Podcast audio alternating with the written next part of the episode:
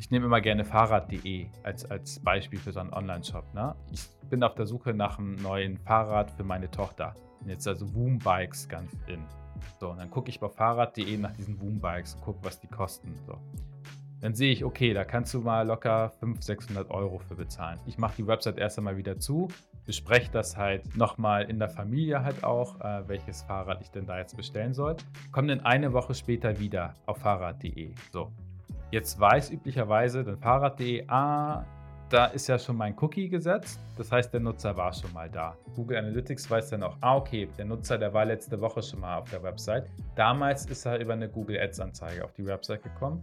Jetzt ist er direkt über, äh, auf die Website gekommen, weil er sich ein Lesezeichen gesetzt hatte. So, so eine Cookie-Laufzeit betrug mal zwei Jahre. Das heißt, auch wenn ich nach anderthalb Jahren erst wieder auf Fahrrad.de gegangen wäre, hätte Google Analytics mich noch wiedererkannt.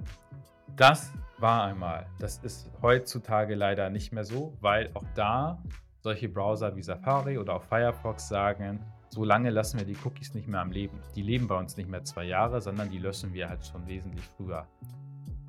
Bei Safari ist es beispielsweise so, dass von Google Analytics Cookie mittlerweile schon nach sieben Tagen gelöscht wird. Ne? Also wenn ich nach anderthalb Wochen wiederkomme auf fahrrad.de, wird Google Analytics mich nicht mehr wiedererkennen, dass ich vor anderthalb Wochen schon mal da wäre. Das heißt, der Nutzer, der Florian, der damals über die Google Ads Anzeige gekommen ist, den wird Google Analytics nicht mehr wiedererkennen, mich als neuen Nutzer zählen.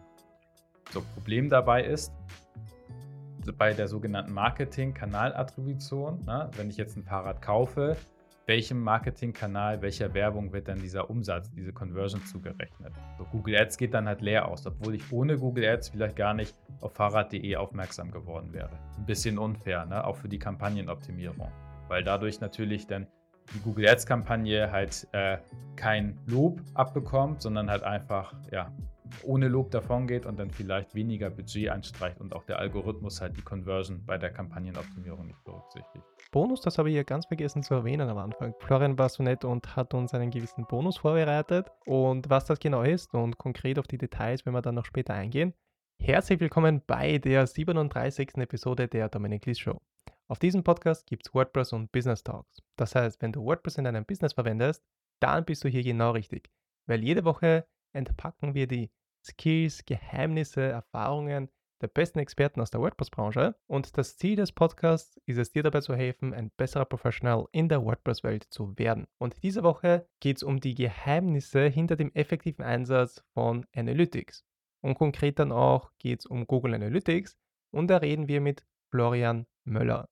Und Florian ist Analytics-Experte mit einem speziellen Fokus auf Google Analytics. Florian ist seit 2018 selbstständig, hat schon seit über einem halben Jahr oder seit einem Jahr den Analytics Club gegründet und da geht es einfach rund ums Analytics und ums Tracking. Also in dieser Episode lernst du erstens Analytics richtig zu verstehen und dann tauchen wir auch in das Thema ein, wie man die Daten richtig auswerten kann und was man da jetzt falsch machen kann oder was so die gängigen Missverständnisse sind, wenn es um Analytics geht. Und an der Stelle, Florian, herzlich willkommen. Könntest du dich bitte auch kurz in deinen eigenen Worten vorstellen, damit dich die Zuschauer und Zuschauerinnen ein bisschen besser kennenlernen können. Hey Dominik, also ich finde, eigentlich hast du das schon ganz gut gemacht. Ich kann da gar nicht mehr so viel ergänzen, aber ich bin Florian Möller, ich komme aus Hamburg, also aus Norddeutschland, äh, bin auch in Norddeutschland geboren, bin aus Norddeutschland nicht wirklich weggekommen, nicht weggezogen und ich arbeite jetzt tatsächlich schon seit 2008 mit Google Analytics, vorher immer auf Agenturseite, das heißt, ich habe das vorher ja auf Agenturseite für zum Beispiel Sinna Schrader oder Konversionskraft gemacht, war da mal der Analytics-Ansprechpartner, wenn es um Conversion-Optimierung ging oder halt auch ähm, beim Relaunch von neuen Online-Shops. Und seit 2018 mache ich das mittlerweile selbstständig. Und jetzt hatte ich auch seit letztem Jahr super, super viel mit Google Analytics 4 zu tun, weil das alte Google Analytics ja abgeschaltet wurde von Google und ganz, ganz viele Firmen auf GA4 gewechselt sind. Da hast du schon ganz gut getroffen mit dem Analytics richtig verstehen, weil sich viele Sachen auch geändert haben, sei es halt auch Definition von Metriken. Zum Beispiel ein guter Punkt ist auch immer, wie zählt Google Analytics 4 jetzt eigentlich Nutzer? Das ist dann bei den ersten Blicken ins Tool halt noch gar nicht so klar. Und ähm, entweder wenn man da schon Vorerfahrungen hat vom Universal Analytics, vom alten Google Analytics, kommen da doch immer wieder Fragen auf. Oder aber auch, wenn man komplett neu startet mit Google Analytics, kommen da auch immer neue Fragen auf. Ich gebe auch GA4 Einsteigerseminare für die Firma 121 Watt. Die machen da sehr viel Seminare und Webinare rund um Online-Marketing-Themen. Und da merke ich das halt auch immer wieder, ne? dass halt viele Leute dieselben Fragen haben, einfach so, egal auf welchem Know-how-Level die sind. Da kommen halt eigentlich immer dieselben Fragen. Deswegen habe ich auch diesen Analytics-Club gegründet, von dem du eben gesprochen hast weil ich mir auch dachte, bevor jeder da das Rad selbst neu erfinden muss, ist es doch auch prima, einfach von anderen zu lernen und sich in so einer Analytics-Community auch auszutauschen und einen Platz zu haben, wo man seine Probleme und Fragen rund um Analytics und Co. stellen kann. Da ist jetzt eine Frage bei mir im Kopf entstanden, wo du gesagt hast, mit dem, dass es hat sich was vom, ich sage jetzt mal, dem klassischen, den Universal Analytics geändert zu GA4. Und sagen wir mal, es ist jetzt Stand, Standpunkt, okay, ich habe von Google Analytics gehört, ich weiß, dass man das auf der Webseite einbinden kann und dann werden die Page-Clicks gemessen, also die Besucher auf der Webseite. Das ist so, glaube ich, das klassische Verständnis von Analytics.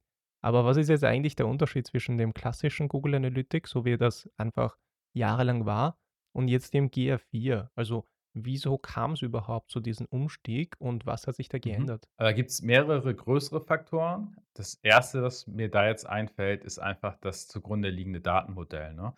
Äh, also, das alte Universal Analytics, das war halt für alte Websites, so wie man sie von früher kennt, ne? Früher hatte man dann ja immer Seiten, die sich dann neu geladen haben, so HTML-Seiten. Ich bin von einer Seite auf die nächste auf einer Website gegangen. Das HTML-Grundgerüst hat sich neu geladen und damit halt auch immer dieser Google Analytics Code worüber dann Google Analytics auch gemessen hat. Hey, der Nutzer ist jetzt von der Landingpage zu einer zweiten Seite gegangen, ist dann zu einer dritten Seite gegangen, ist dann irgendwann auf einer Bestellbestätigungsseite gelandet, was dann die Conversion war. Aber so funktioniert das Internet heute ja nicht mehr. Ne? Ähm, es gibt sehr, sehr viele Webseiten, wo Elemente und Inhalte nachgeladen werden. Ich habe viele Websites, wo zum Beispiel Videos mit äh, integriert sind. Ne? Und seien es halt zum Beispiel YouTube-Videos.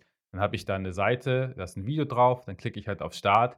So, da wird ja kein HTML neu geladen. So, da, ähm, ich kann halt viel mehr mit dieser Website interagieren. Und das hat das alte Universal Analytics aber nicht mehr so richtig mitbekommen und konnte das halt schlechter tracken. Genauso wie irgendwelche Nutzerinteraktionen, wie ähm, hat der Nutzer bis ganz nach unten gescrollt, hat er auf einen bestimmten Button geklickt, hat er Kontaktformulare ausgefüllt. So. Da gab es dann halt immer so Workarounds für das alte Universal Analytics, aber irgendwann hat das halt nicht mehr gereicht. Deswegen ist GA4 da so zugrunde liegend ein komplett neues technisches Datenmodell, Tracking-Modell, womit dann solche modernen Websites halt einfach viel besser zu tracken sind als mit dem alten Analytics.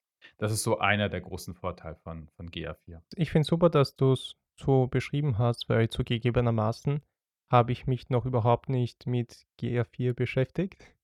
Und deswegen finde ich es mega cool, dass, dass wir das jetzt äh, uns darüber unterhalten können. Das, was du gerade angesprochen hast, dass eben das Universal Analytics da einfach in der Seite eingebunden wurde, dann gibt es ja nämlich auch den Begriff äh, Client-Side-Tracking und Server-Side-Tracking. Nur um diese Buzzwords da jetzt einfach auf den Tisch zu werfen. Und Client-Side-Tracking und Server-Side-Tracking Könntest du da vielleicht einen Unterschied erklären, was genau der Unterschied ist? Kurze Unterbrechung in eigener Sache, deswegen das Hemd.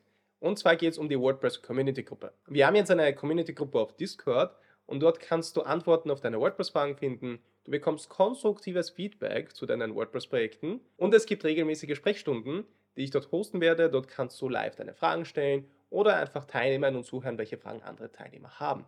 Dort werden teilweise auch Podcast-Gäste sein, andere Experten aus der WordPress-Branche also da wirst du wirklich cooles Feedback bekommen und coole Antworten auf deine Fragen. Und das alles ist kostenlos. Das Einzige, was du machen musst, du musst unten auf den Link klicken.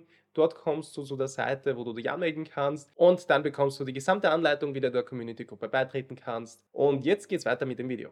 Du kannst GA4 auch serverseitig einsetzen. Ne? Also clientseitig und serverseitig. Äh, das ist auch schon wirklich ein fortgeschritteneres Thema. Mit so serverseitigem Tracking fangen die wenigsten an. Ne? Gerade wenn ich jetzt mit einer als Solo-Selbstständiger meine erste Website über WordPress aufbaue, so habe ich es ja auch gemacht, dann ist serverseitiges Tracking eigentlich noch kein Thema. Aber grob gesagt ist der Unterschied, dass bei einem clientseitigen Tracking das Google Analytics aus dem Browser des Nutzers, ne? sagen wir jetzt mal als Beispiel, ich bin auf deiner Webseite und du hast GA4 eingebunden So, dann funkt GA4 aus meinem Browser die Daten, was ich mir auf deiner Website angeguckt habe, über welchen Marketingkanal ich auf deine Website gekommen bin und so weiter. Das funkt mein Browser dann direkt in Richtung Google Analytics. So, bei einem serverseitigen Tracking ist es so, dass mein Browser die Daten dann nicht direkt an Google Analytics funkt, sondern erst einmal an deinen eigenen Server ähm, und du schickst sie dann weiter an Google Analytics. Weil die Daten aber erstmal bei dir auf dem eigenen Server landen, kannst du da die Daten bearbeiten, bestimmte Sachen entfernen, wie die IP-Adresse ähm, zum Beispiel. Und dadurch ist ein so ein serverseitiges Setup einfach datenschutzkonformer. Also Datenschützer lieben es mehr, wenn dein Tracking serverseitig umgesetzt ist. Das vielleicht mal kurz zum Unterschied. Aber auch da, GA4 bietet da schon viel mehr Funktionen in Richtung datenschutzkonform zu sein als das alte Analytics. Deswegen ist auch so ein kleinseitiges GA4-Setup besser als ein altes kleinseitiges Universal Analytics Setup. Es ist nicht komplett 100% DSGVO-konform, aber es ist auf jeden Fall datenschutzkonformer als es in Universal cool. Analytics Also auf die Nachteile und Vorteile von dem Server-Side-Tracking oder Server-Side-Tagging besser gesagt. Da gibt es ja beide Begriffe, das werden, da werden wir da später noch eingehen. Aber bevor wir jetzt äh, stark technisch in das Thema eintauchen, würde ich gerne erstmal auf die Grundkonzepte von Analytics eingehen. Also wenn man schon bei dem Punkt ist, okay, ich weiß, dass ich Analytics verwenden will, dann super.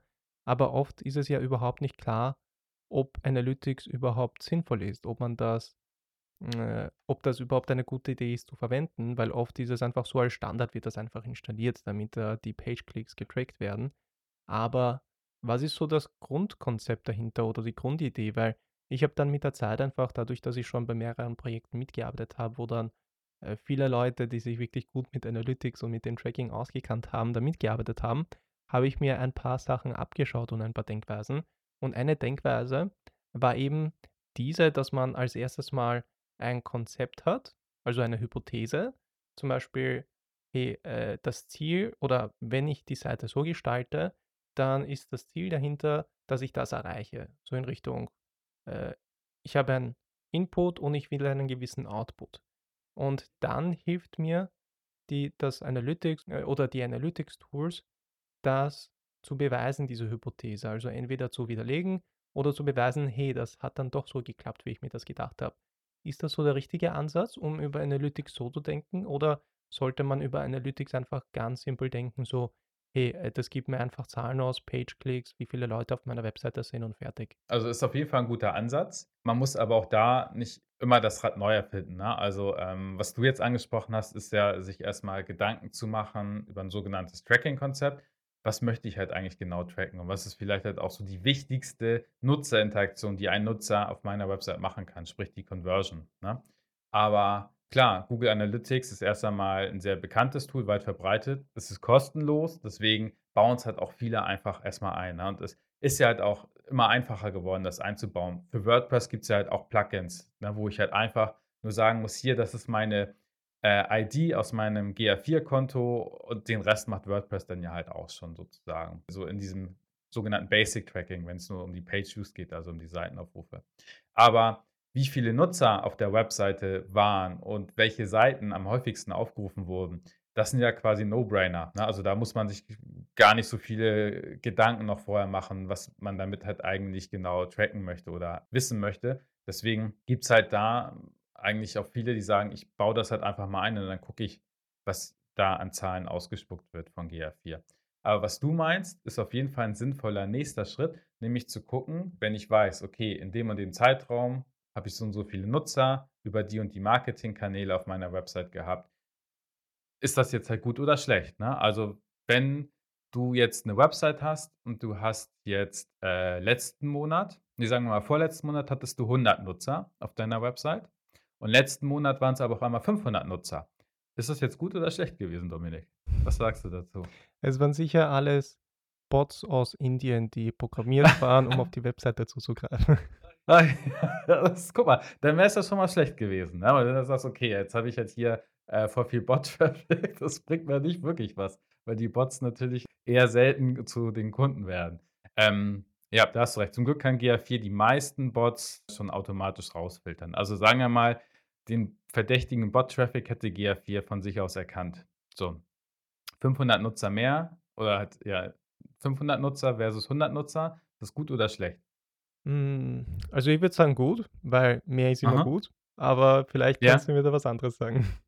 Ja, klar, also im ersten Schritt ist es natürlich gut, ne, weil, ähm, wenn man jetzt auch wieder daran denkt, wenn ich so an meine erste Website zurückdenke, da war halt noch nicht so viel drauf los, ne? Dann ist es ja erst einmal 'n Ziel, möglichst viele Nutzer, also sprich Traffic auf die Website zu bekommen. So, und dann im nächsten Schritt denkt man sich aber: „Ah, okay“ auch grad wenn's darum geht, dann, äh, Werbebudget auszugeben, ne? Zum Beispiel sagen wir, du hast jetzt 'ne Google Ads Kampagne geschaltet und die hat dich von den 100 Nutzern auf die 500 Nutzer pro Monat gebracht, so. Hast dafür aber auch, sagen wir mal, 300 € Werbebudget ausgegeben. Dann ist es ja schon mal die nächste Frage, die einem in den Kopf schießt: „Okay, hat sich das denn gelohnt? Also, sollte ich denn jetzt halt einfach mehr Werbebudget ausgeben? Sollte ich halt jeden Monat 300 € ausgeben, 500 € oder so?“ Weil dann willst du ja schon wissen: „Was machen denn die Nutzer auf meiner Webseite eigentlich“, ne? Also, dass sie halt dann auf deiner Website da waren, schön und gut. Aber wenn die dann sehen, äh, irgendwie ist das ja gar nicht das, was ich hier gesucht habe oder: „Oh Gott, oh Gott, die Website von Dominik irgendwie, die ist ja total veraltet“ oder so, dann ist es ja sogar schlecht? Dann hätte es ja sogar so 'n negativen Branding-Effekt. Aber wenn du zum Beispiel siehst ich gehe jetzt mal stark davon aus, du hast 'n Kontaktformular auf deiner Website, richtig? Äh, tatsächlich nicht. Also, ich habe das 1. wegen der DSGVO und 2. wegen den Bots abgedreht, aber einfach nur so eine Kontaktanfrage per E-Mail und, äh, so weiter ist auf jeden Fall da. Okay, okay. Gibt's irgendwas zum Runterladen auf deiner Website? Äh, sie ist ganz simpel, also eigentlich nur als Visitenkarte gedacht. Okay. Also, du meinst, dass wir jetzt einen Punkt finden, an dem wir uns anhängen können, den wir tracken können, oder? Also, bei mir wäre das in dem Fall Kontaktaufnahme, wie zum Beispiel Klick auf E-Mail-Adresse oder ob dann Mhm. wirklich eine Ja, E-Mail angekommen ist, so: „Hey, ich habe dich über die Webseite gefunden. Kannst du mir da bitte mehr Infos schicken?“ oder so. Ja, das ist doch schon mal 'n guter Ansatzpunkt. Sagen wir mal, diese Klicks auf die E-Mail-Adresse, ne? 'N sogenannter Click to Mail oder 'n Mail-to-Link-Klick, ne? Wenn du dann halt siehst, du hast halt bei den 100 Nutzern pro Monat haben dir 10 Leute 'ne E-Mail geschickt. So, und bei den 500 Nutzern waren's dann aber auch nur 10, ne? Oder sagen wir mal, waren's halt 20, so das Doppelte. Dann siehst du, ah, okay, es hat halt schon mal 'n bisschen mehr gebracht, aber du hast halt die sogenannte Conversion Rate, ne, nämlich halt der prozentuale Anteil von den Nutzern, die dann auf deiner Website waren und dir dann 'ne E-Mail geschickt haben. Ähm, die ist halt dann entsprechend halt kleiner geworden, ne? Du hast zwar mehr Traffic drauf gehabt, auch absolut etwas mehr an Anfragen, aber insgesamt der Anteil ist halt kleiner geworden. Da musst du halt gucken, hat sich das gelohnt oder warum haben dir so viele, die auf deiner Website waren, halt keine E-Mail geschickt oder halt 'n Kontaktformular ausgefüllt oder 'ne bestimmte Datei wie 'n White Paper oder 'ne Case Study heruntergeladen, ne? Aber da sind wir dann bei dieser Conversion, die man denn definiert. Und da bist du auch wieder bei deiner Hypothese, ne, dass man sich genau überlegt: „Okay, was will ich jetzt hier eigentlich genau messen? Was ist eigentlich Sinn und Zweck meiner Website nachher?“ Um das vielleicht kurz zusammenzufassen, weil jetzt haben wir viele Punkte angesprochen. Also, grundsätzlich ist es gut, einmal sich Gedanken zu machen: „Was will ich überhaupt messen?“ Weil einfach nur so Analytics einzubauen und mal schauen, was passiert, ist halt weniger gut. Also, eben diese Conversion zu haben, also welches Ziel hat die Webseite? Ob das jetzt ist, Produkte zu verkaufen oder Kontaktaufnahme oder eben Download eines Freebies, wie zum Beispiel eines White Papers und so weiter oder ein Formular auszufüllen. Also, es ist gut, wenn eine Webseite eben ein Ziel hat und so kann man dann noch messen, ob die Maßnahmen, die man gesetzt hat mit einem neuen Design, mit einem neuen Text, mit Bildern, mit einem Video, was man denkt, dass dann die User dazu animieren würde, das zu machen, was man will, dass die User auf der Webseite machen und das dann zu einer Conversion führt, dass das eigentlich das Ziel von der Webseite ist, zumindest in den meisten Fällen. Wenn das jemand aus Spaß und Freude macht, einfach so ein Hobbyblogger ist und so weiter, ist natürlich auch das Ziel dahinter, dass die Leute das lesen. Aber wenn da jetzt kein großer Business-Motivator dahinter steckt, dann ist es natürlich ein anderer Zugang als einfach nur: „Hey, ich will damit wirklich auch finanziell erfolgreich sein.“ Und dann helfen die Analytics-Tool insofern, dann wirklich diese Punkte zu messen oder diese Interessenssignale, sage ich jetzt einmal, zu messen, um dann zu sehen, ob die Conversion Rate, also die Anzahl der User, die auf der auf der Webseite ist, im Vergleich jetzt zu den Usern, die wirklich die Aktion gemacht haben, die ich gerne will, dass die User die machen, das ist dann die Conversion Rate und die kann man dann mit den Analytics-Tools ganz gut messen. Ob man dazu dann noch Werbung schaltet oder nicht, ist dann eine andere Sache. Das ist, glaube ich, so der nächste Step. Da muss dann, glaube ich, das alles auf der Webseite passen und einmal ein Beweis da sein, dass die Leute überhaupt das machen, was ich will.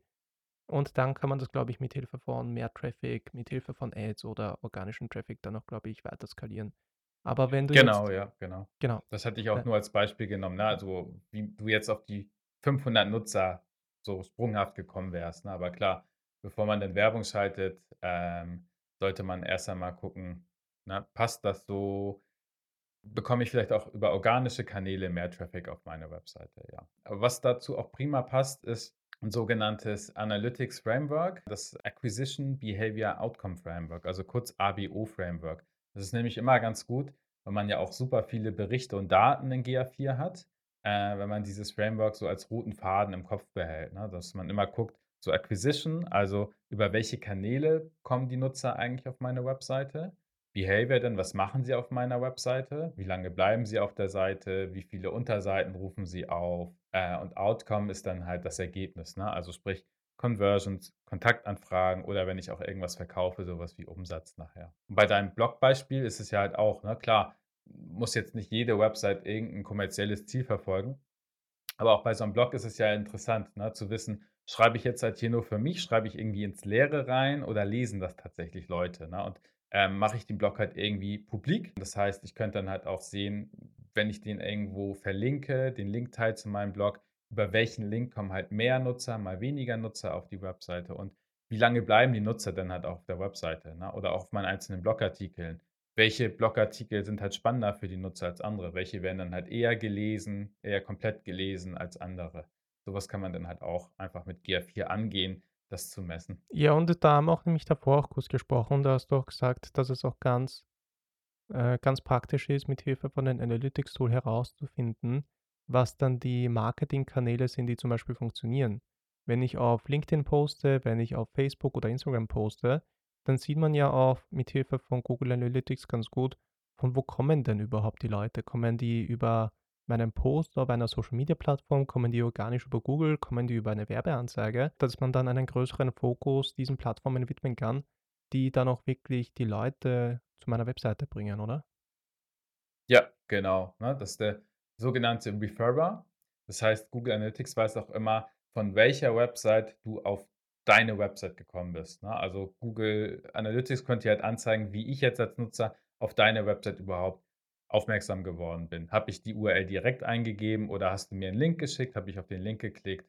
Äh, dann weiß das das halt. Äh, man kann das aber auch noch anreichern oder noch detaillierter machen mit den sogenannten UTM-Parametern. Das sind halt einfach Parameter, die du an diese Links, die du dann zu deiner Website verteilst, die du da halt anhängst. Und da kannst du dann solche Infos noch mit reingeben, wie das war jetzt halt äh, ein Link in deinem Blogpost aus dem Oktober 2023. Ne? Und immer wenn ich dann diesen Link klicke, dann siehst du, ah, okay, da ist Florian jetzt auf meine Website gekommen. Also du weißt halt nicht, dass ich das war, ne? äh, speziell als Nutzer, aber du weißt dann halt, dass ein Nutzer da über diesen Link auf deine Website gekommen ist. Und siehst dann halt auch, Link A hat halt besser funktioniert als Link B beispielsweise. Äh, so kannst du halt auch Verlinkungen unterscheiden äh, von LinkedIn, Instagram und so weiter.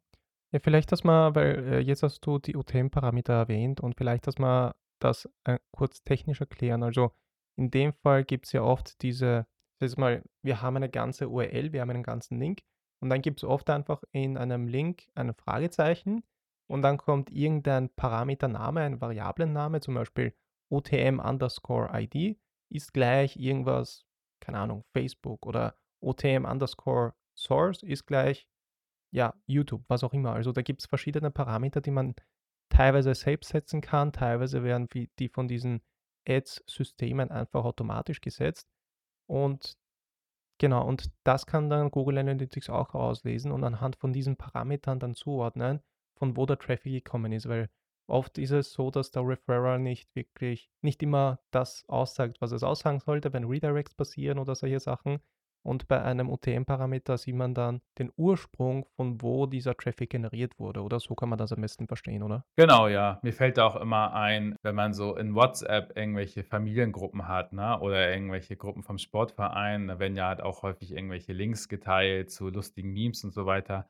Und einige Links sind ja immer ewig lang, ne? Da sieht man dann halt diese Parameter, ne? Dann siehst du halt die URL dazu, da kommt irgendwann dieses Fragezeichen. Das Fragezeichen ist halt, äh, kurz erklärt, einfach nur der Trenner zwischen alles, was links vom Fragezeichen steht, ist die eigentliche tatsächliche URL. Alles, was rechts davon steht, sind halt diese Zusatzinfos, sprich die Parameter. Aber manchmal hast du da ewig lange Links, weil die vollgeknallt sind mit Seek-Tracking-Parametern. Aber in diesen Parametern steht dann halt auch sowas drin wie, ist das jetzt halt ein Post von LinkedIn oder von Instagram gewesen ähm, oder von Facebook oder wie auch immer. Ne? Und noch weitere Infos wie, das war jetzt der Instagram-Post aus dem September zum Thema WordPress-Webseiten, äh, ne? das Jahr. Und diese Werbung, wenn du das halt über Google Ads beispielsweise machst oder auch auf ähm, äh, Instagram Werbung schaltest, da gibt es dann noch ein paar andere Parameter. Das sind nämlich automatisierte Parameter. Das heißt, da muss man sich nicht die Mühe machen, die ganzen Kampagnen und Anzeigen und so per Hand mit Parametern zu versehen. Das machen die Tools dann selbst. Die sogenannten, also bei Google Ads ist es die sogenannte Google Click ID. Das ist so ein GCLID-Parameter in der URL. Das war mal ganz lustig. Sobald man das erwähnt hat, ne, auch wenn ich das in meinen Seminaren erwähne, dann äh, achten die Leute drauf und schon kurze Zeit später melden sich dann Leute bei mir und sagen, ja, ja, ich hatte da jetzt auch so ein Parameter in der URL. Weil sonst achtet man da ja gar nicht drauf, ne? aber dann fällt einem das doch auf und ähm, sticht ins Auge.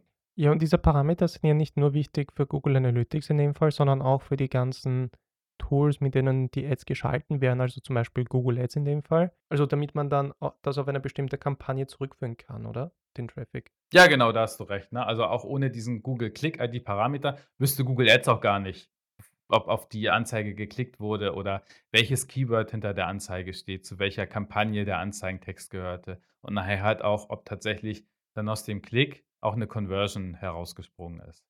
Also das ist halt auch ganz wichtig für Google Ads oder Meta Ads. Und Google Analytics kann halt aber genauso dann mit dem Google Click ID Parameter was anfangen, weil du kannst ja auch Google Ads mit GA4 verknüpfen als Tool.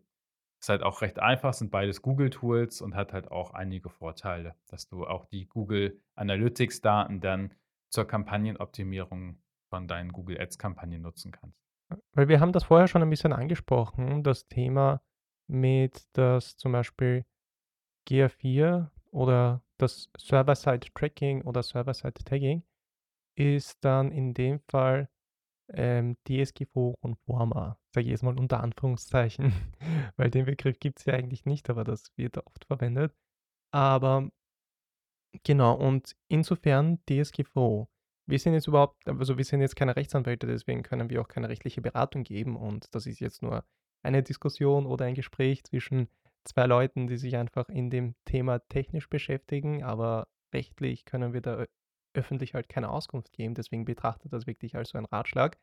Aber in Bezug auf DSGVO, dann gab es ja schon einige Fälle, wo es geheißen hat, Google Analytics ist illegal, weil es überhaupt nicht DSGVO-konform ist, weil der Firmensitz in den USA ist. Jetzt gibt es das Data Privacy Framework, wo dann mehrere Sachen erlaubt sind. Ist dann jetzt alles erlaubt? Braucht man dann noch eine Zustimmung und solche Sachen? Wenn du jetzt zum Beispiel dann mit einem Kunden darüber sprichst und sagst, hey, eine Google Analytics-Einbindung wäre nicht schlecht, wie ist es dann in Bezug auf DSGVO? Kannst du uns, uns da ungefähr so Richtlinien geben, was man was jetzt okay ist, was, nicht okay ist? Oder wie, wie gehst du damit um mit dieser DSGVO-Geschichte? Als erstes, was du immer brauchst, ist ein Cookie-Banner. Ne? Also eine Content-Management-Plattform im Hintergrund. Und was du als Nutzer auf der Website siehst, ist ja der Cookie-Banner dann. Also du musst halt immer als Nutzer die Möglichkeit haben zu sagen, ich möchte halt das, äh, die Cookies nicht akzeptieren, sprich das Tracking nicht akzeptieren. Ne? Ähm, und wenn der Nutzer dann auf Nicht akzeptieren klickt, dann ist auch der serverseitige Ansatz kein, kein Workaround, ne? keine Lösung, dass du dann halt trotzdem tracken darfst, das nicht. Ähm, das ist schon mal das Erste.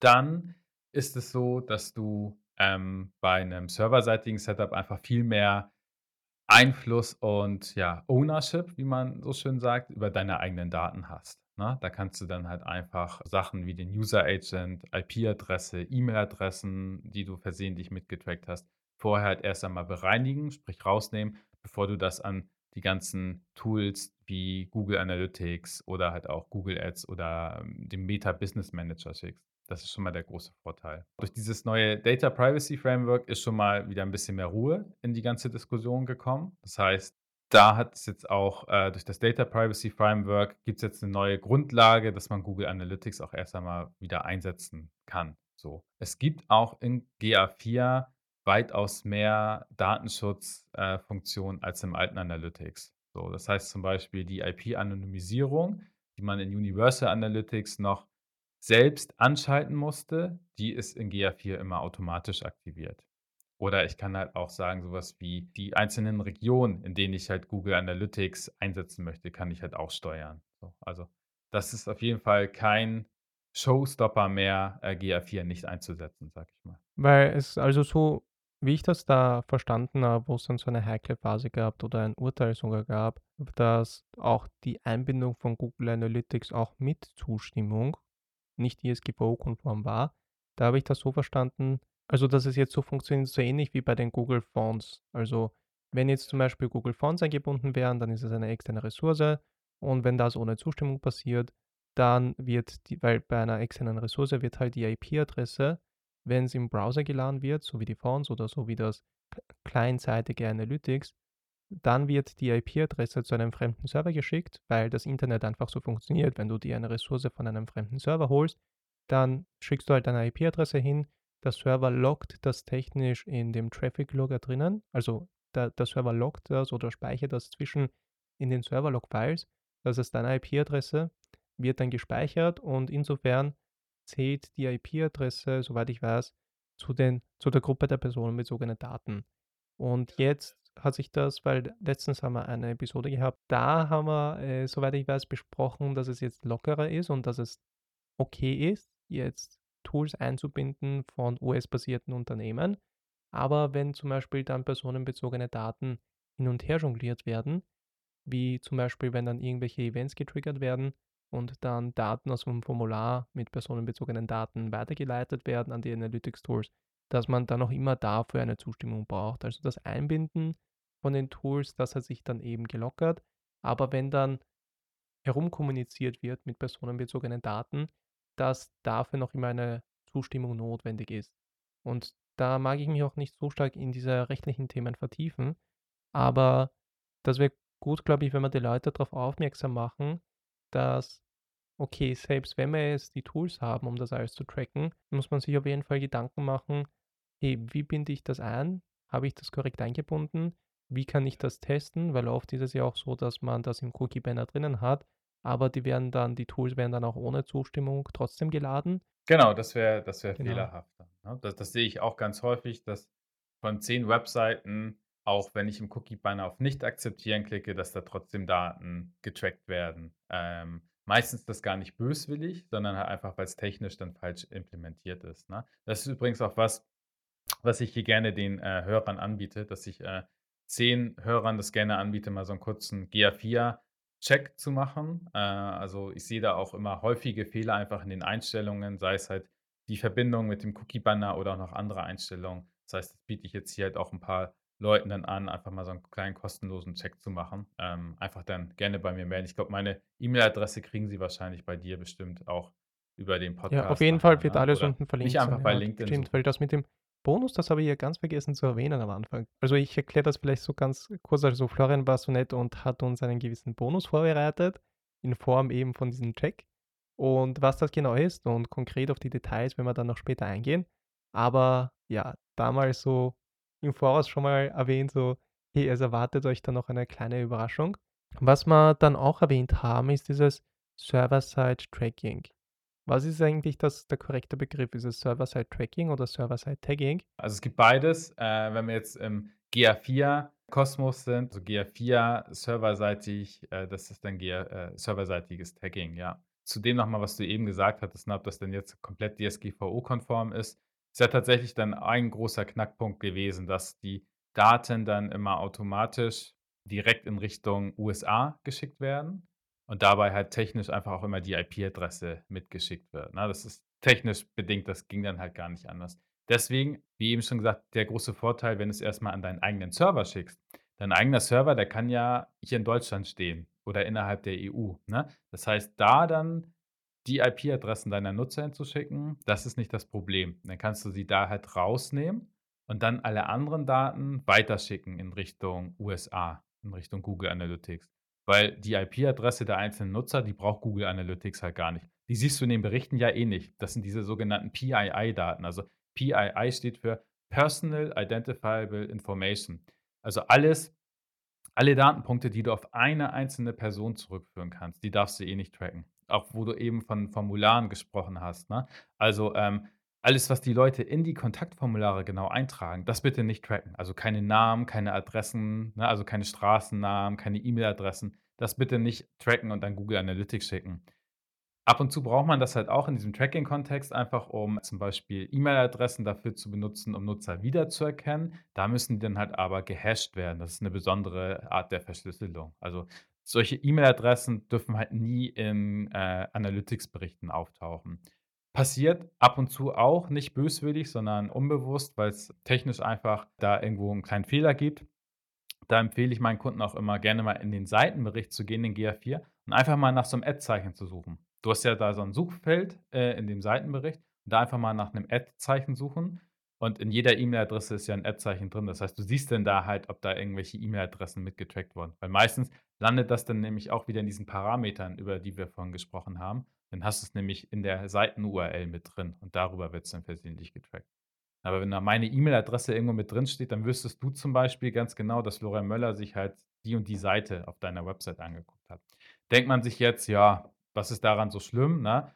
Aber ich habe zum Beispiel einen Kunden, äh, der verkauft Online-Medikamente. Und wenn der jetzt sehen würde, dass halt Florian Möller auf einer, ja, weiß ich nicht, blödes Beispiel, Inkontinenzprodukt oder so Seite war, ist halt dann nicht so schön. Ne? Also du kannst es ja dann auch noch mit anderen Daten verknüpfen. Und da kommt man dann zu dem Punkt, wo man auch so ja, versteht, warum diese Personal Identifiable Information lieber nicht in Berichten auftauchen soll. Was ich noch bei dem Server-Side-Tagging in dem Fall dann eben noch gerne ansprechen würde, ist, womit ich persönlich ein Problem habe. Was gibt es vielleicht, gibt es auf jeden Fall schon Workarounds, aber die klassische Lösung oder die schnellste zum Einrichten ist dann so, okay, du mietest dir eine Serverinstanz von Google, damit du dann dein serverseitiges Tagging da drauf laufen lassen kannst. Und diese Serverinstanz von Google, die schickt dann die Daten weiter, also da kannst du dann die Daten durchfiltern, die personenbezogenen Daten rausnehmen und die gefilterten Daten gehen dann weiter an das Analytics-Tool. Aber der, die Serverinstanz ist halt noch immer von Google. Das heißt, theoretisch hätte Google ja auch Zugriff auf die ganzen Datenpunkte und auf die ganzen Datensätze.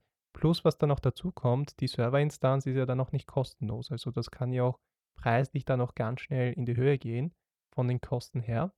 Und das ist dann auch wiederum ein Punkt, glaube ich, der viele Leute abschrecken wird, weil Google Analytics ist halt immer cool gewesen, weil es halt kostenlos war. Und jetzt, wenn man das über dieses Server-Side-Tagging machen will, muss man erstens einmal ein komplexeres Setup machen und das alles komplexer einrichten, weil dann auch eine zusätzliche Instanz mit dem Server dazu kommt, was dann für viele Leute dann technisch ein bisschen so ein Overkill ist.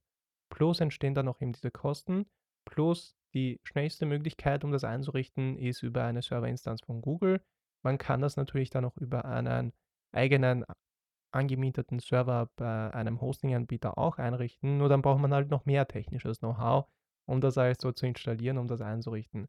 Und das ist das Problem, was ich damit habe, ist einfach, dass es dann noch immer von Google ist und die Google-Infrastruktur. Aber kannst du da die Leute vielleicht beruhigen oder ist es dann so, einfach das Gleiche, nur statt in blau ist es jetzt in grün. Ist dann wirklich erstmal irritierend, ne, wenn man sagt, ja, man darf die Daten nicht direkt an Google Analytics schicken. Und wir schicken sie dann jetzt halt erst einmal zu Google, bevor wir sie weiterschicken an Google. das ist so, hä, was soll das denn jetzt? Und es kostet dann halt auch noch mehr Geld, so irgendwie sehe ich denn da den Sinn nicht drin. Ja, klar. Ähm, also erst einmal, du kannst halt jeden Server nutzen. Ne? Also du kannst halt, musst nicht einen Google Cloud Server benutzen, du kannst halt auch irgendeinen anderen Cloud-Anbieter benutzen kannst das Ganze halt aber auch mit einem äh, On-Premise-Server benutzen, also irgendein Server, der bei dir vor Ort steht, ne, physikalisch. Das geht halt auch. Der Vorteil ist aber, selbst, also selbst wenn du einen Google Cloud-Server benutzt, gibt es halt einen Vorteil, dass die, der Google Analytics-Server bei einem kleinseitigen Setup, der gehört ja nicht dir. Das äh, ist halt der Google Analytics-Server. Den Google Cloud-Server, den du dann ja bezahlst, das ist dann halt, dieser Server ist in deinem Besitz. Ne? Also es ist zwar nicht dein Eigentum, aber es ist dein Besitz. Da gibt es ja auch so rechtlich den Unterschied zwischen Eigentum und Besitz. Das heißt, ähm, da darf Google eigentlich auch nicht ran an die Daten. Und wie auch vorhin schon besprochen, du hast da mehr Einflussmöglichkeiten, die Daten einzusehen und ähm, bestimmte Sachen halt rauszunehmen, auch erst einmal. Ne? Daten halt wie solche ähm, Personal Identifiable Information, wie vorhin, ne? E-Mail-Adressen, IP-Adressen, Ad Straßennamen und so weiter, da erst einmal zu entfernen, bevor du diesen weiterschickst in Richtung Google Analytics. Und du kannst natürlich auch den physikalischen Standort auch dieses Cloud-Servers festlegen. Das heißt, der muss dann nicht in den USA stehen, der kann dann halt auch in Deutschland stehen. Ähm, das ist dann halt auch für die rechtliche Seite nicht ganz unerheblich. Zu den Kosten und dem technischen Aufwand. Ja, also ein serverseitiges Setup ist schon etwas fortgeschrittener. Ne? Das heißt, wenn man gerade anfängt mit einer eigenen Website und da Google Analytics installiert, dann würde ich auch nicht zwingend raten, das gleich serverseitig zu machen. Dann kann man das halt auch clientseitig machen. Ein kleinseitiges GA4-Setup ist da schon auch ganz gut aufgestellt. Gerade durch das neue Data Privacy Framework ist da wieder Ruhe reingekommen. Also diesen Spruch, ist Google Analytics jetzt illegal? Den hört man jetzt eigentlich auch nicht mehr, ne? weil das durch ist das jetzt schon mal geklärt. Google bemüht sich auch, dass Google Analytics 4 möglichst datenschutzkonform ist. Das heißt, du kannst es dann halt auch erst einmal clientseitig benutzen. Und wenn du es doch serverseitig machen möchtest, man muss es nicht zwangsweise mit einem Google Cloud Server machen. Man muss es nicht auch mit einem Amazon Cloud Server machen. Da gibt es jetzt halt auch schon Tools und Anbieter, die eine technisch einfachere Variante anbieten. Ne? Das ist ja halt auch Angebot und Nachfrage. Ne? Jetzt war die Nachfrage äh, für dieses Thema so groß, äh, dass natürlich dann halt auch Firmen nachziehen und sagen, hey, hier, wir machen das für euch alles technisch einfacher und auch nicht ganz so teuer. Das heißt, da gibt es halt auch jetzt mittlerweile solche Lösungen wie Stape.io beispielsweise, womit ich mir dann halt auch einfach so einen Server recht schnell zusammenklicken kann für wenig Geld und muss da nicht in der Google Cloud Konsole rumhökern und da irgendwelche Codes eingeben und so. Das ist nämlich halt auch immer richtig kompliziert einfach. Das hatte ich letzte Woche gerade erst mit einem Kunden in Google Cloud was einstellen. Ne? Aber Google Cloud ist so umfangreich und so technisch, das ist natürlich kompliziert. Jetzt haben wir uns äh, sehr stark in die technische Schiene vertieft. Da würde ich gerne wieder zurückkommen auf das Kernthema, also so die Geheimnisse hinter dem effektiven Einsatz von Analytics. Und damit das wirklich effektiv passieren kann, dann finde ich, ist auch ein wichtiges Thema die Datenqualität.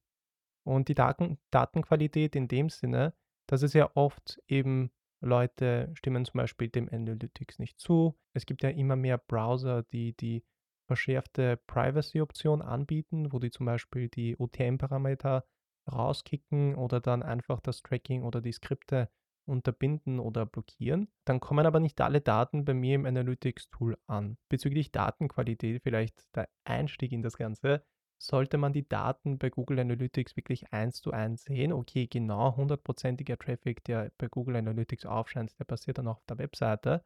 Oder ist das einfach nur so ein Richtwert, an dem man sich halten sollte, um zum Beispiel Entscheidungen zu treffen, welcher Marketingkanal funktioniert am besten, ob das jetzt die Daten, die hundertprozentigen Daten sind, die eins zu eins übereinstimmen mit dem tatsächlichen Traffic, ist halt dann wiederum eine andere Sache. Also 100% aller deiner Nutzer wirst du nie tracken. Ne? Auch früher nicht. Auch schon vor DSGVO, vor Cookie-Bannern nicht, hat man nie 100% getrackt. Da gab es halt immer Verluste. Jetzt ist es natürlich so, dass gerade durch die Cookie-Banner, und da gibt es ja auch bestimmte Auflagen, wie ein Cookie-Banner mittlerweile auszusehen hat, ne? die äh, Möglichkeit, das Tracking zu akzeptieren und Tracking abzulehnen, muss eigentlich gleichwertig sein. Also ähm, es darf halt nicht irgendwo versteckt sein, dass ich das Tracking nicht akzeptiere. Dadurch hast du natürlich halt nochmal größere Verluste. Aber ab einem bestimmten Traffic-Volumen, ne, also jetzt nicht, wenn du nur drei Nutzer pro Woche hast, so dann ist das vielleicht noch nicht so aussagekräftig, alleine auch schon aus statistischen Gründen. Aber wenn du da halt ein paar Daten hast, ist das Ganze halt auch als Trend zu sehen und damit wieder aussagekräftig. Das heißt, wenn du einen Messfehler hast von, ja, sagen wir mal 30 Prozent, ne? Ähm, mit dem hast du jetzt letzten Monat 100 Nutzer gehabt mit demselben Messfehler hast du halt den Monat drauf, aber 300 Nutzer. Dann ist der Trend ja richtig, dass du mehr Nutzer hattest. Ne? Also halt selbst mit diesem Messfehler kann es dann ja nicht sein, dass du halt in dem Monat aber eigentlich tatsächlich weniger Nutzer hattest, weil ähm, der Messfehler ist der gleiche und dadurch ist der Trend dann die Richtung, in die die Daten zeigen, halt auch wieder korrekt. Wenn ich jetzt eine Webseite gestartet habe und ich habe jetzt zehn Besucher am Tag oder fünf Besucher oder zwei Besucher am Tag, sind die Daten dann überhaupt aussagekräftig, dass man irgendwas erkennen kann? Oder welche Anzahl von Daten wäre überhaupt sinnvoll, dass man diese hat, bevor man sich überhaupt nach den Daten leiten lässt, weil oft ist es ja so, dass die, keine Ahnung, die drei Besucher am Tag, das kann sein, dass das irgendwelche Bots waren, die die Webseite gemessen haben oder einfach Google hat die Seite gecrawlt und deswegen sind drei Besuche zustande gekommen, aber das sind dann noch immer keine Real-Life-Menschen, die die Webseite, die die Webseite besucht haben. Also gibt es dann einen Richtwert, an dem man sich da halten kann, so, hey, ich muss mindestens diese Anzahl an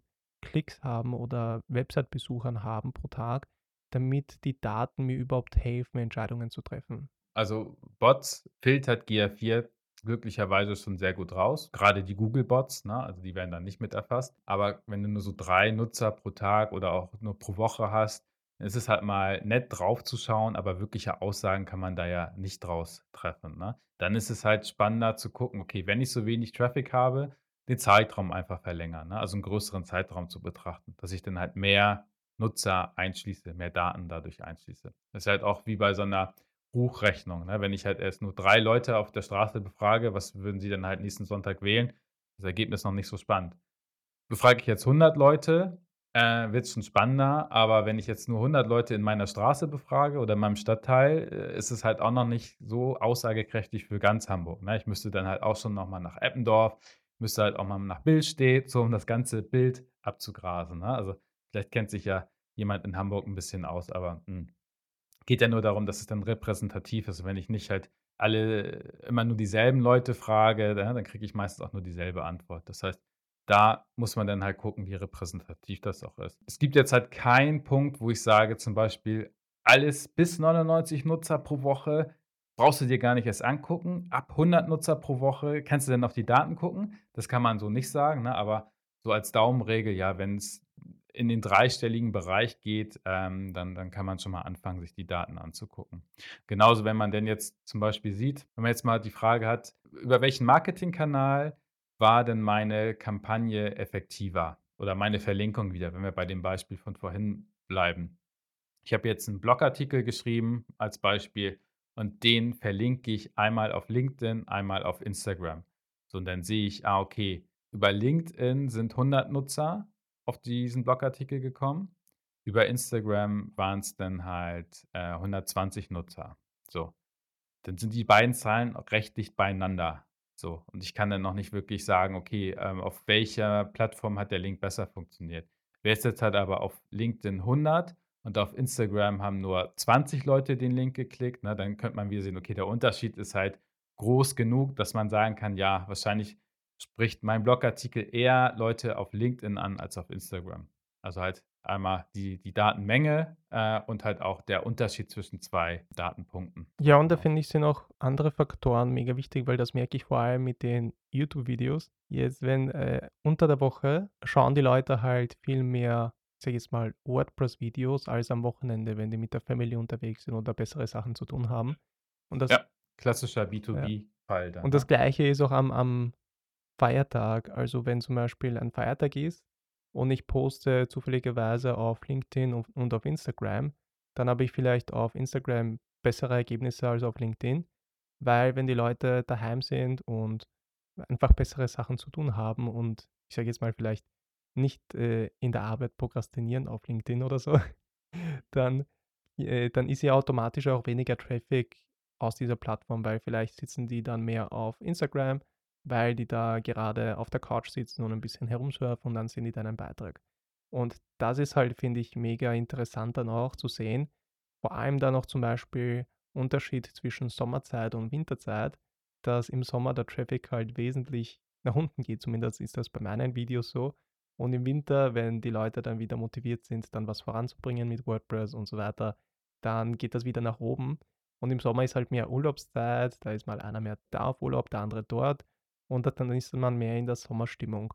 Und das spielt, finde ich, auch eine wichtige Rolle. Einfach Sachen, die man jetzt vielleicht nicht unbedingt mit diesen technischen Tools messen kann, sondern wenn man ein bisschen nachdenkt, dass vielleicht voll viel Sinn ergibt, wieso jetzt zum Beispiel an den einen Mittwoch, wo es ein Feiertag war, weniger Traffic war. Und normalerweise fragt sich dann so, hey, wieso war das so? Aber da spielen ja dann auch viel mehr Faktoren mit als einfach nur Dateninput und Datenoutput, oder? Die reinen Daten musst du ja auch in Kontext setzen ne? und irgendwie dann interpretieren und dann schauen, ah, okay, das sagen die Daten jetzt halt wirklich aus. Ne? Sonst, du hast ja nie das Warum wirklich aus den Daten. Ne? Ähm, bei den Blogartikeln ist vielleicht noch ganz hilfreich, um halt auch so über ja, Aussagekraft in den Daten zu sprechen. Ähm, das ist dann halt auch wenig aussagekräftig, wenn man weiß, okay, x Personen haben jetzt diesen Blogartikel aufgerufen, könnten ja halt auch nach einer Sekunde schon wieder weg gewesen sein. Ne? Da ist es dann halt interessant zu sehen, okay, wie lange sind die Nutzer vielleicht auf, der, auf diesem Blogartikel geblieben, sprich sich die Zeit mal anzuschauen. Streiten viele drüber, wie aussagekräftig ist das, weil ich könnte den Blogartikel aufrufen, dann klingelt es an der Tür, äh, dann will der DHL-Mann irgendwie, dass ich mit runterkomme, weil das Paket so schwer ist und dann äh, soll ich ihm helfen, das hochzutragen und dann bin ich nach fünf Minuten wieder am Rechner und dann siehst du, boah, da war ein Nutzer fünf Minuten lang auf meinem Blogartikel, ne? aber gelesen habe ich davon nichts. Genauso Scroll-Tracking. Man könnte halt auch, ist mit GA4 halt auch recht einfach, weil das ähm, automatisch, quasi out of the box, sag ich immer, mitgetrackt wird, wie viele Nutzer auf einer Seite tatsächlich bis ganz nach unten scrollen. Das heißt, man könnte jetzt auch hingehen und schauen, okay, von den 100 Nutzern, die auf meinem Blogartikel waren, wie viele haben denn bis ganz nach unten gescrollt? Und dann siehst du, okay, das waren 40 Nutzer. Dann siehst du schon mal, ah, okay, von den 100 Nutzern, die auf diesem Blogartikel waren, haben 40 zumindest ganz nach unten gescrollt. So.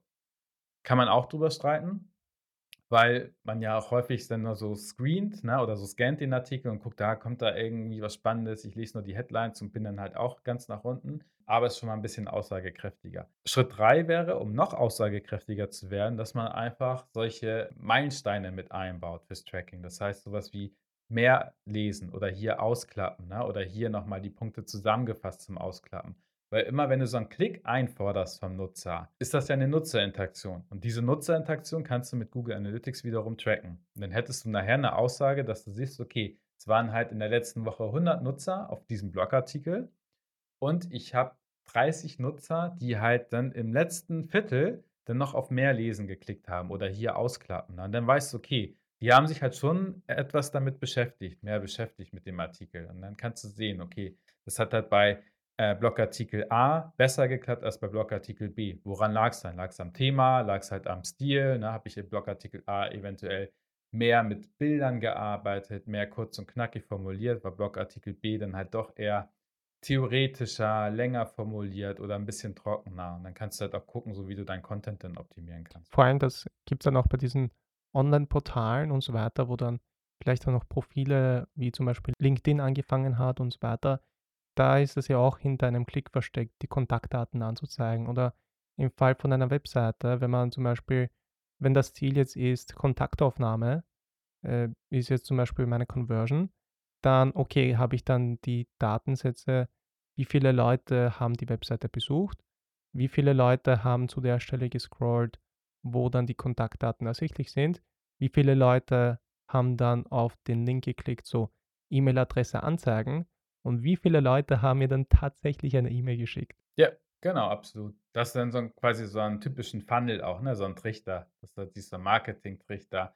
Wie viele Nutzer hast du halt oben in den Trichter reinbekommen? Wie viele haben nachher den letzten Schritt erreicht? Ist auch im On bei Online-Shops so ein klassischer Trichter, die Checkout-Strecke. Ne? Wie viele haben halt ein Produkt in den Warenkorb gelegt? Wie viele haben das nachher tatsächlich gekauft. Dann kannst du auch gucken, okay, wo habe ich dann halt Nutzer in meinem Funnel verloren, in meinem Trichter und äh, woran lag es? Da, um das Thema vielleicht noch abzuschließen, die Daten richtig auswerten und die Datenqualität, da haben wir vorher auch über die OTM-Parameter gesprochen. Also OTM-Parameter, dass das einfach mitgeschickt wird äh, von den Ads-Plattformen. Also wenn zum Beispiel auf Google Ads dann auf eine Werbung geklickt wurde in den Google-Suchergebnissen, dann werden diese Parameter in der URL mitgeschickt. Und da ist es so, dass wenn zum Beispiel ein Browser einen verschärften Privacy-Modus hat oder der, dieser aktiv ist, dann wird das ja auch oft so sein, dass die UTM-Parameter oder andere Tracking-Parameter wie die Google Click-ID oder Facebook Click-ID und so weiter einfach entfernt werden, bevor überhaupt die Webseite aufgerufen wird. Insofern, auch wenn dann Google Analytics geladen wird oder auch wenn dann dieses Re Retargeting oder Remarketing heißt es dann, glaube ich, äh, eingebunden ist auf der Webseite von Google Ads, dann kann man das ja auch nicht zurückführen auf die Kampagne, weil die Parameter, die dafür notwendig sind, um das zu tracken, eben bevor die Webseite überhaupt aufgerufen wird, gelöscht werden. Und das Gleiche hast du, glaube ich, gesagt, wo wir uns davor noch unterhalten haben, ist, dass wenn zum Beispiel von den Ads irgendwelche Cookies gesetzt werden, dann haben die auch eine sehr kurze Lebensspanne. Also die verweilen dann nicht zum Beispiel ein, zwei Monate im, im Browser, wenn da zum Beispiel der User dann, keine Ahnung, er klickt einmal auf eine Werbung, dann kauft er vielleicht nicht sofort, aber in einem Monat kauft er dann. Und das zählt dann zum Beispiel, ist dann auf die Kampagne zurückzuführen, sondern wenn dann zum Beispiel die Cookies nur 24 Stunden lang am Leben erhalten werden und dann von den Browsern gelöscht werden, dann ist es halt auch nicht so ideal, wenn man das halt auch nicht auf die Kampagne zurückführen kann. Kannst du das vielleicht mal kurz von deiner Seite so zusammenfassen, wie du das siehst und kann man dagegen überhaupt was machen? Also es sind zwei Themen einmal. Fangen wir mal mit dem ersten Thema an, mit den Parametern, die du nochmal angesprochen hast. Ne? Es ist halt wirklich so, dass halt die äh, Browser, besonders der Safari-Browser von Apple, da halt immer mehr hinterher ist, äh, die sogenannte ähm, ja, User Privacy zu schützen. Ne? Also da halt einfach sagt hier, ich ähm, stutze das Tracking schon oft oder unterbinde das. Und jetzt gibt es seit kurzem auch die Nachricht, dass das iOS 17, also halt das nächste Update vom Apple-Betriebssystem, dann halt auch das macht, dass solche Tracking-Parameter, wie wir sie vorhin gesprochen haben, rausgenommen wird. Ne? Also halt einfach abschneidet, bevor der Link dann halt äh, weitergeschickt wird. Das stimmt teilweise. Ähm, also die UTM-Parameter, über die wir vorhin gesprochen haben, für Google Analytics und Co., die sind davon tatsächlich ausgenommen. Die werden halt nicht gestutzt. Sowas wie eine Google Click-ID von Google Ads oder Facebook, die Facebook Click-ID, die wird hingegen gestutzt. Die kickt der Safari-Browser sozusagen raus aus der URL. Machte aber nur Inkognito-Modus, also im Privacy-Modus. Das heißt, wenn ich den Safari Browser ganz normal benutze, dann ist das nicht der Fall. Sondern nur wenn ich im, im Kognito-Modus unterwegs bin, da dann halt irgendwas Google auf eine Google Ads-Anzeige klicke, dann sagt der Safari-Browser hier die Google Click-ID, die kicke ich raus. Resultat davon ist, du hast dann tatsächlich äh, einen Klick auf eine deiner Google Ads-Anzeigen gehabt. Die wird dann halt aber nicht erfasst von Google Ads oder von Google Analytics. So. Wirst wahrscheinlich aber dafür bezahlen müssen. Ne? Und so Google Ads-Klick kann ja halt mittlerweile halt auch mal locker 10 Euro kosten. Aber für alle Nutzer, die das im normalen Safari-Modus machen, äh, im Safari-Browser-Modus, äh, trifft das nicht zu. Ich habe auch gerade erst die letzten Tage eine Studie gesehen, wie viel Traffic solche Inkognito-Modi oder wie man sagt, Modus ausmacht über alle Browser hinweg. Also nicht nur Safari, sondern alle Browser. Das sind so bumm nicht 6%. Ne? Also nicht so hoch, nicht natürlich auch komplett irrelevant, aber zum Glück nicht so hoch, ja. Das zweite Thema, was du eben angesprochen hast, also nach den Tracking-Parametern, war dann die sogenannte Cookie-Laufzeit. Dann würde ich mal kurz ausholen und sagen, was ist denn so ein Cookie überhaupt? Ein Cookie braucht man heutzutage noch häufig dafür, um einen Nutzer wiederzuerkennen. Das heißt, ich bin, ich nehme immer gerne Fahrrad.de als, als Beispiel für so einen Online-Shop. Ne? Ich bin auf der Suche nach einem neuen Fahrrad für meine Tochter. Und jetzt also Woom Bikes ganz in. So, und dann gucke ich bei Fahrrad.de nach diesen Woom-Bikes und gucke, was die kosten. So. Dann sehe ich, okay, da kannst du mal locker 500, 600 Euro für bezahlen, für so ein Woom-Bike. Das ist schon mal eine Sache, wo ich dann nicht sofort ein Fahrrad bestellen würde, ne, wo ich vielleicht gucken würde, kriege ich es woanders günstiger.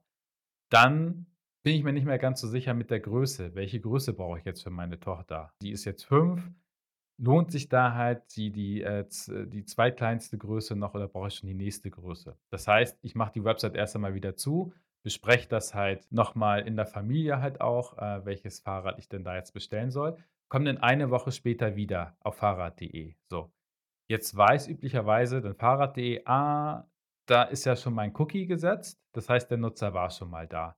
Habe ich zum Beispiel halt schon mal äh, eins von diesen Woom-Fahrrädern in den Warenkorb gelegt, wird das da ja auch noch drin sein, weil der Shop mich erkennt ne? ähm, an diesem Cookie. Bei Google Analytics ist das, ist das jetzt ähnlich. Google Analytics weiß dann auch, ah, okay, der Nutzer, der war letzte Woche schon mal auf der Website. Damals ist er über eine Google Ads-Anzeige auf die Website gekommen. Jetzt ist er direkt über, äh, auf die Website gekommen, weil er sich ein Lesezeichen gesetzt hatte. So. So eine Cookie-Laufzeit Betrug mal zwei Jahre. Das heißt, auch wenn ich nach anderthalb Jahren erst wieder auf Fahrrad.de gegangen wäre, hätte Google Analytics mich noch wiedererkennen. Das war einmal. Das ist heutzutage leider nicht mehr so, weil auch da solche Browser wie Safari oder auch Firefox sagen, so lange lassen wir die Cookies nicht mehr am Leben. Die leben bei uns nicht mehr zwei Jahre, sondern die löschen wir halt schon wesentlich früher. Bei Safari ist es beispielsweise so, dass so ein Google Analytics Cookie mittlerweile schon nach sieben Tagen gelöscht wird. Ne? Also wenn ich nach anderthalb Wochen wiederkomme auf fahrrad.de, wird Google Analytics mich nicht mehr wiedererkennen, dass ich vor anderthalb Wochen schon mal da wäre. Ne? Das heißt, der Nutzer, der Florian, der damals über die Google Ads Anzeige gekommen ist, den wird Google Analytics nicht mehr wiedererkennen, mich als neuen Nutzer zählen.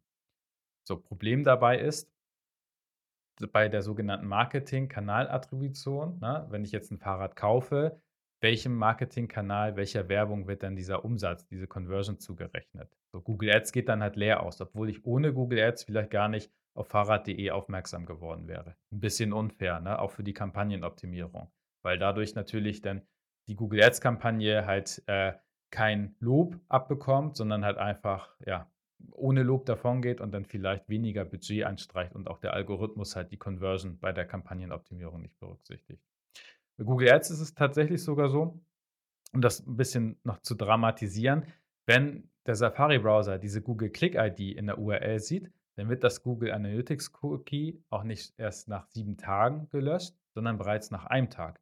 Das heißt, wir haben nicht mehr die zwei Jahre Laufzeit, wir haben auch nicht mehr die sieben Tage Laufzeit, sondern wir haben nur noch 24 Stunden Laufzeit.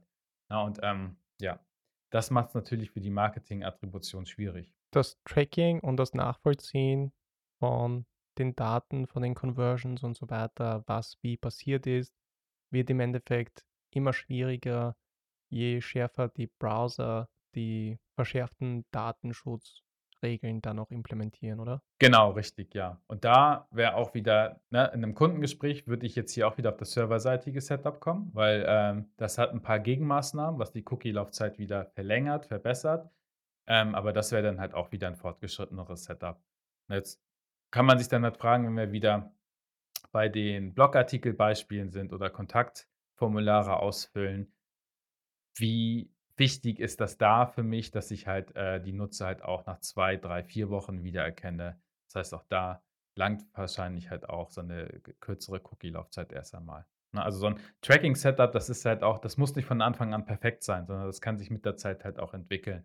Also nicht, dass da jemand jetzt denkt, oh Gott, ich fange am besten dann, eigentlich lohnt sich das für mich gar nicht mit Analytics anzufangen, bevor ich da irgendwie mit so einem Server rumhökern muss und so, dass das total teuer wird. Das ist ja halt auch so ein, so ein ähm, Evolutionsprozess. Ne? Man fängt halt erstmal mit so einem MVP an, wie man so schön sagt, mit so einem äh, Starter-Kit und dann kann man das Ganze halt ausbauen. Wir würden uns jetzt langsam schon dem Ende der Episode nähern. Am Ende stelle ich dann immer noch so drei kleine Bullet-Fragen, aber bevor wir dazu rübergehen, äh, würde ich dir gerne noch den Spotlight geben, falls du irgendwas in den Spotlight stellen möchtest oder falls du irgendwas präsentieren oder anbieten möchtest, bitte jetzt gerne. Du hast am Anfang oder mitten im Gespräch dann auch was gesagt über einen Bonus.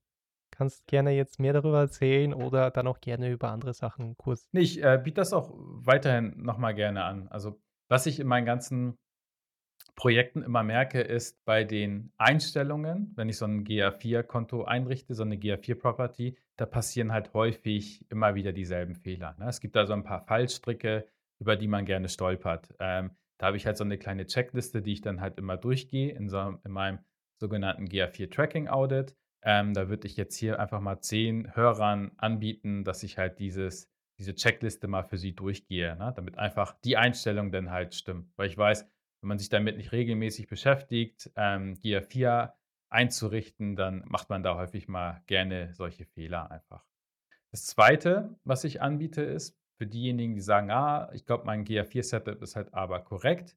Ich weiß auch, dass es für viele, ehrlich gesagt, ein Pain in the Ass ist, in GA4 zu arbeiten mit den Berichten, weil es ist dann halt auch umständlich, so die richtigen Berichte zu finden. Dann gibt es da halt eher schlecht als rechte Diagramme. Ne? Also es ist halt nicht so schön. Es gibt ja noch ein anderes Tool von Google, das Looker Studio. Das ist für Dashboards bauen, Diagramme bauen halt wesentlich besser als GA4 das halt kann. GA4 ist halt gut Daten zu sammeln, um Analysen durchzuführen. Aber so ein Dashboard würde ich immer empfehlen, das Looker Studio zu benutzen. Da habe ich nämlich auch für meine Kunden so ein GA4-Übersichtsdashboard, wo man dann einfach viel besser sehen kann auf einen Blick, so die wichtigsten Metriken, die wichtigsten Entwicklungen in den Daten. Das würde ich halt auch äh, den Zuhörern anbieten. Wer daran Interesse hat, gerne äh, bei mir melden. Dann würde ich mit meinem Team das halt einmal einrichten. Ja, also insgesamt zehn Zuhörern. So, wer zuerst kommt, mal zuerst sozusagen. Entweder GA4-Check oder, oder Dashboard. Ja, mega. Vielen, vielen Dank dafür. Also mega cool. Kann mich nur bedanken und hoffen, dass das die Leute auch ausnutzen. Danach eben die drei Bullet-Fragen, die wir jetzt schnell äh, erledigen können. Sag einfach das Erste, was dir in den Kopf schießt und dann gehen wir zu der nächsten Frage weiter. Wenn es jetzt Google Analytics, Tracking, Analytics und allgemein alles, was du machst, nicht gäbe, was wäre dein Alternativberuf? Ich bin ja noch ein kleiner Rockstar. Ich spiele nämlich Schlagzeug. Okay. In einer Band. Äh, dann wäre das wahrscheinlich mein zweiter Perfekt. Beruf. Arbeitest du eigentlich viel mit WordPress? Da meine eigene Website auf WordPress läuft, würde ich sagen, nicht viel, aber immer mal wieder. Okay. Und was ist dann das nervigste WordPress-Feature für dich? Das nervigste WordPress-Feature sind die erzwungenen Updates, weil die mir schon das ein oder andere Mal die komplette Website zerschossen haben. Und dann musste ich erst ein Backup installieren und mit meinem Hosting-Provider sprechen. Das ist immer am nervigsten gewesen. Und am anderen Spektrum, was war so dein letzter Aha-Moment mit WordPress, wo du überrascht warst, dass WordPress das auch kann?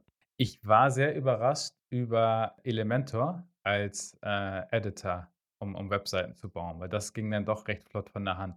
Auch da muss ich mich immer mal wieder reinfuchsen. Ne? Also jedes Jahr, so Frühling, Sommer, kriege ich einen Rappel, dass ich auf meiner Website was neu machen möchte. Dann logge ich mich da ein und dann muss ich erst einmal wieder lernen, mit Elementor zu arbeiten. Weil wenn man so selten damit arbeitet, dann vergisst man noch viel. Aber wenn man dann wieder so drin ist im Workflow, dann denke ich mir, ach cool, das ist halt echt doch recht intuitiv.